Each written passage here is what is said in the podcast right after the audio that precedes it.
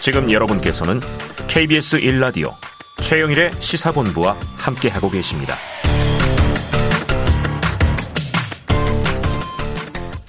네, 시사본부는 매일 이 시간 청취자분들께 깜짝 간식 선물을 드리고 있죠. 오늘도 준비했습니다. 오늘의 간식은 홈런맛 과자입니다. 이 코너 들으시면서 문자로 의견 보내주시는 청취자분들에게 이 홈런맛 과자 쏘겠습니다. 짧은 문자 50원, 긴 문자 100원이 드는 샵 9730으로 의견 많이 보내주세요. 자, 저희 이제 주간 사건 사고 소식 알아보는 배상원의 사건 본부 시간으로 들어갑니다. 오늘도 배상원 프로펠러 모셨습니다. 어서 오세요. 안녕하세요. 예. 아, 오늘 이거 좀, 어, 분노를 많이 자아내게 하는 그런 소식인데요. 여러분 다 텔레그램에서 성착취물 제작 유포하고 범죄 집단까지 조직한 혐의로 징역 42년 확정받은 조주빈 사건 기억하실 겁니다. 그런데 이 조주빈이 이른바 옥중 블로그를 만들어서 억울함을 호소해왔던 사실이 뒤늦게 드러난 겁니다. 자, 교수님, 일단 징역 42년을 확정돼서 정말 판결을 보면 제목들이 굉장히 많았거든요. 조주빈이 어떤 범죄로 어떻게 처벌받았는지 간단하게 좀 정리를 좀 해주시죠. 음, 대표적으로 우리가 이제 텔레그램 박사방이라고 하는 성착취, 그러니까 사이버상에서 성착취 범죄를 저지른 대표적인 범죄자이고 음. 아마 이런 유형의 범죄는 이전에도 없었고, 음. 그러니까 거의 뭐 이런 범죄의 시초일 수 있고. 네.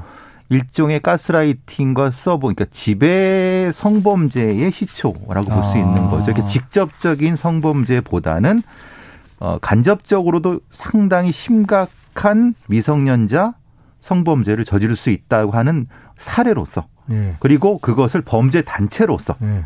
형성했던 그런 범죄자입니다. 그러니까 42년이 나왔죠. 아, 일종의 이제 시범 사례를 만들어버린 인물인데 판례도 나온 네, 거고요. 판례도 나온 네. 것이고요. 근데 이 조주빈이 사실 지금 지금도 재판 중입니다. 여성 3명에 대한 강제추행 혐의로도 추가 기소가 된 거거든요. 42년 받은 것 말고도 또 있는 거예요. 근데 이런 사람이 구치소에 있으면서 블로그를 운영했다는 거 이게 무슨 소리입니까? 법무부에서 확인한 바에 의하면은 그러니까 처음에 일때는 굉장히 이상한 누군가가 조주빈을 사칭했을 거라고 추정했는데 법무부에서 확인해 본 바에 의하면 조주빈의 부친이 조주빈이 옥중에서 보낸 편지를 정리하거나 그대로 캡처해서 올려서 그 내용을 일종의 뭐 선전의 장으로 이용했던 네이버의 블로그를 그런 음. 장으로 만든 게 자신이 억울하다. 음. 그래서 말하자면 자신의 피해자가 거짓말을 하고 있다라고 네. 하는 2차 가해를 하고 있는 심각한 상태의 행위를 한 거죠. 음. 저는 그 아버지가 뭐 아들이 억울하면 호소할 수도 있다고 봐요. 뭐 잘못 생각하는 거라도. 근데 아버님까지 그런 걸 받아서도 블로그까지 운영을 했어야 됐을까 이런 의문이 들거든요. 그러니까 그게 상, 상당히 조주빈의 부친이 본인도 이제 물론 사과를 했습니다만은 이거는 해서는 안 될 행동. 음. 절대적으로 안 되는 행동이고 음. 만약에 그랬다 하더라도 아들을 설득했어야 되는데 네. 이거는 오히려 조지빈이 잘못 안 했다는 거를 이제 이렇게 얘기하는 방식으로 하면은 그동안 이 재판했던 우리 사회라든가 예. 이걸 또더 모욕하는 거 아닙니까? 아, 예. 이게 뭐 뉴스를 안 읽어보신 분들도 계실 거라서 그 블로그에 조주빈이 어떤 주장들 했는지 뭐 좀 소개를 좀 해주세요. 예를 들면 이런 겁니다. 나는 누구도 실제로 강간한 적이 없다. 음. 범죄 집단을 만들지도 않았다. 흔히 말하는 수사기관에서 만들어낸 거다. 만들어낸 거다. 네. 근데 이, 이, 이것이 우리 법률 전문가시니까 이거를 교묘하게 흔히 자기식으로 해석을 하는 거죠. 음. 현실적으로 이 자기는 실제적으로 강간하지 않았기 때문에 음. 강간죄가 성립될 수 없다. 음. 그리고 범죄 단체도 예. 뭐 조직도가 없고 내가 실제로 어떤 걸 행위를 지시하거나 그런 적도 없다라고 음. 얘기하면서 지금 적용된 법률은 다 잘못 적용됐고 뭐 좀 비속어를 사용해서 뭐 판사 검사이 다 잘못됐다 이렇게 이제 주장하고 있는 부분인 거죠. 아니 만약에 무슨 조직폭력의 두목이 자기 부하시켜 가지고 누구한테 해코지하면 당한 사람 입장에서는 두목이 직접 와서 뭐 해코지라나 부하가 와서 하나 뭐가 달라요? 이거 다른 하나도 없는데도 반성은 전혀 안 하고 이거 사실 재판 때도 했던 얘기들이잖아요. 똑같은 게 반복하는 거죠. 계속해서 반복하고 있는 거죠. 그러니까 이게 실제로는 사과문이라는 걸 올렸습니다. 네. 그죠? 재판 중에. 네. 그게 다 거짓말이라는 겁니다. 음. 즉 말하자면 일종의 피해자와 국민을 우롱했다는 거죠. 재판부도 우롱했던 거고 네. 자기는 자필 사과문이라 올렸지만 사실은 사과가 아니라 변명을 일관했다는 거를 음. 지금 알 수 있는 거죠. 네. 그럼에도 불구하고 당시 재판부 그걸 꿰뚫어 봤기 때문에 뭐 사과 반성 이런 거 고려하지 않고 굉장히 중형을 내린 거지 않습니까? 이 재판에서 중형이 내려지는 의미도 한번 짚어주셔야 할 것 같아요. 예. 어, 중요한 것은 우리나라에서 사이버상의 성착취 범죄 그것도 간접적으로 타인 미성년자를 일종의 가스라이팅을 통해서 성범죄가 이루어지는 것에 대한 경종을 울린 바가 있고 음. 어떤 간접적이나마 범죄단체 조직에 있어의 구성의 어떤 요건 자체에 대한 명확한 기준을 이 음. 사이버상에서의 기준을 했다는 부분에서 큰 의미를 가진다고 볼 수 있습니다. 예.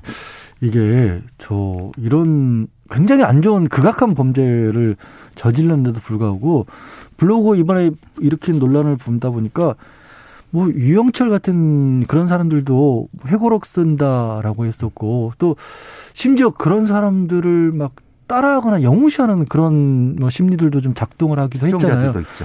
그 그분들은 왜 그런 행동을 할까요? 보통 이제 여성 범죄자를 추앙하는 걸 할리퀸 신드롬이라고 합니다. 네. 수어다 Suicide Squad라고 하는 영화에 나오는 아 거기 나오는 그게 예, 그런 할, 할리퀸이죠. 예 할리퀸이 나.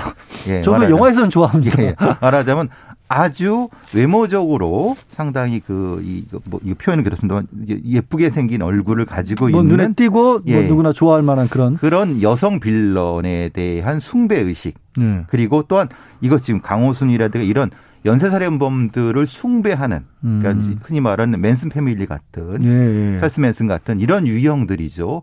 그들한테 또 이제 옥중 결혼식 같하고 음. 그러면서 숭배를 통해서 자신들의 존재감을 높이고 그 악에 대한 숭배를 통해서 다시 한번 예. 이 악을 재생산하는 방식으로 범죄를 소비하는 겁니다. 아니 지금 말씀하신 부분은 그 말씀은 이제 안에서 그렇게 하는 그 사람들 뭐 조지민 같은 블로그 운영했고 유영철 같은 경우도 뭐 월간 일간지 월간지 기자에게 편지 보내서 사회를 살인한 것이지 사람을 해친 게 아니다 뭐 이런 식으로 자기 범죄를 정당화했어요. 그들은 저는 그렇다고 치고 그런 사람들을 또 이 좋아하는 시선으로 뭐 영웅시하는 대중의 심리가 좀 궁금해요. 그러니까 그게 가장 큰 거는 이제 보통은 크게는 관종, 보통 attention seeker라고 하죠. 관심 종자라는 개념을 범죄학으로 씁니다. 아 그래요? 예, 정식 어. 용어입니다. attention 아, seeker. 그래요? 예, 예, 그러니까 흔히 말하는 관심을 유발함으로써 어. 자신에 대한 자극을 예. 어, 확대시키려고 하는 방식으로 심리적인 음. 기제를 가지고 있는 사람들 얘기합니다. 그 사람들 같은 경우는 하나의 어떤 이 우상을 숭배하는 형태입니다. 그 우상 중에 하나가 말하자면 강호순이나 아, 아니면 이런 형태, 조주빈 같은 조주빈이나. 형태죠. 조주빈이나 강호순은 그것을 이용해서 자신의 아. 이득을 얻는 방식입니다. 야, 그러면 악의 고리가 계속해서 이어지는 거네요. 그래서 이것을 지금 이 조주빈의 블로그에 이, 이 번거를 끊어야 됩니다. 어. 근데 이제 뭐 변호사님 잘 아시겠지만 이거를 규제하거나 그럴 수 있는 방법이 없지 않습니까? 아. 사실은. 지금 이제 하신 말씀은 교정 당국에서 편지 보내는 거 바깥으로 보내는 걸 예, 예. 일방적으로 막기가 어렵다는 그렇죠. 그 지적을 하신 건데 근데 그걸 저도 법을 알지만 음. 변호사라서 알지만 끊어야 되는 게 피해자들은 이게 2차 가해잖아요. 거의 조- 뭐, 뭐 그냥 극단적 선택을 할 정도로 굉장히 불안해하는 상태입니다. 아니, 그러니까. 왜냐하면 조주빈이 했던 범죄가 자기 말 맞다나 직접 한 게 아니라 누구를 시킨 건데 그 사람이 블로그를 운영하고 있다고 하면 피해자는 내가 또 누군가로부터 당할 수도 있다는 생각을 할 수가 있잖아요.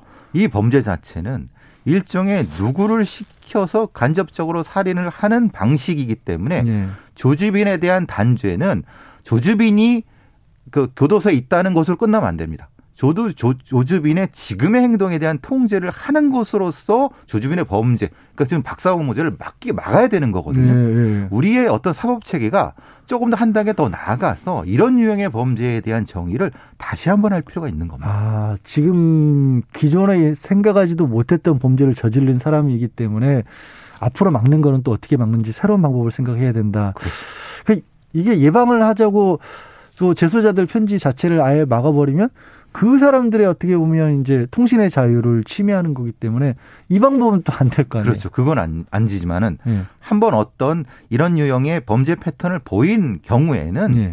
일종의 사후적 조치로서 일정 정도의 어떤 이 부분이 필요하지 않을까. 음. 법무부에서 그것을 지금 해서 일종의 사후 검열을 한다고 지금 근데 그 표현이 그 검열이라는 표현이 확인을 한다고 하고 있거든요. 예, 예. 그런데 물론 논란이 있을 수 있습니다. 음. 왜냐하면 그걸 어디까지 확대할 것인가에 대한. 음. 그러니까 조금 더 세밀한 형태의 법 규정에 손보는 게 필요할 거라고 봅니다. 음, 예를 들자면 그런 게 있겠네요. 이 범죄 유형이 그러니까 조직범죄로 처벌을 받은 거잖아요.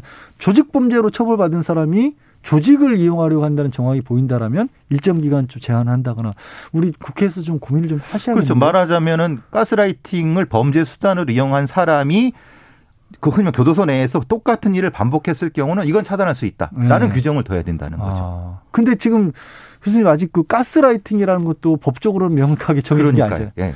그럼 그것부터 좀 먼저 정비하는 작업을 그러니까 들어가야 될까요? 일종의 강간죄에 있어서 흔히 말하는 지배 강간이라든가 흔히 말하는 간접적인 형태의 통제 강간 같은 경우를 좀 면밀히 음. 정리해야 될 필요가 있는 거죠. 네.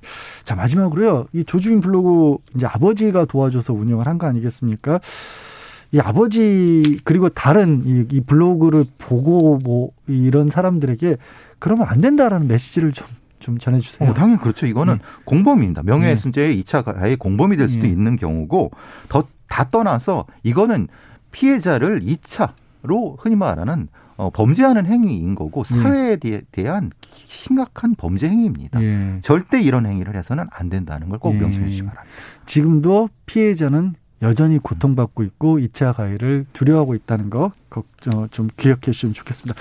자, KBS 일라디오 최영일 시사본부 배상원 프로파일러와 사건본부 함께했습니다. 오늘 말씀 고맙습니다. 감사합니다. 네, 최영일의 시사본부 오늘은 어, 저 양지열 변호사가 대신 진행을 했습니다. 어, 오늘 진행 좋다고 문자 보내주신 분들도 굉장히 많았고요. 오늘 간식 홈런맛 과자 받으실 분은 시사본부 홈페이지에 올려드리겠습니다. 오늘 준비한 소식은 여기까지고요. 최근 평론가 무사히 돌아올 겁니다. 그것까지 약속드리고 좋은 하루 보내십시오. 고맙습니다.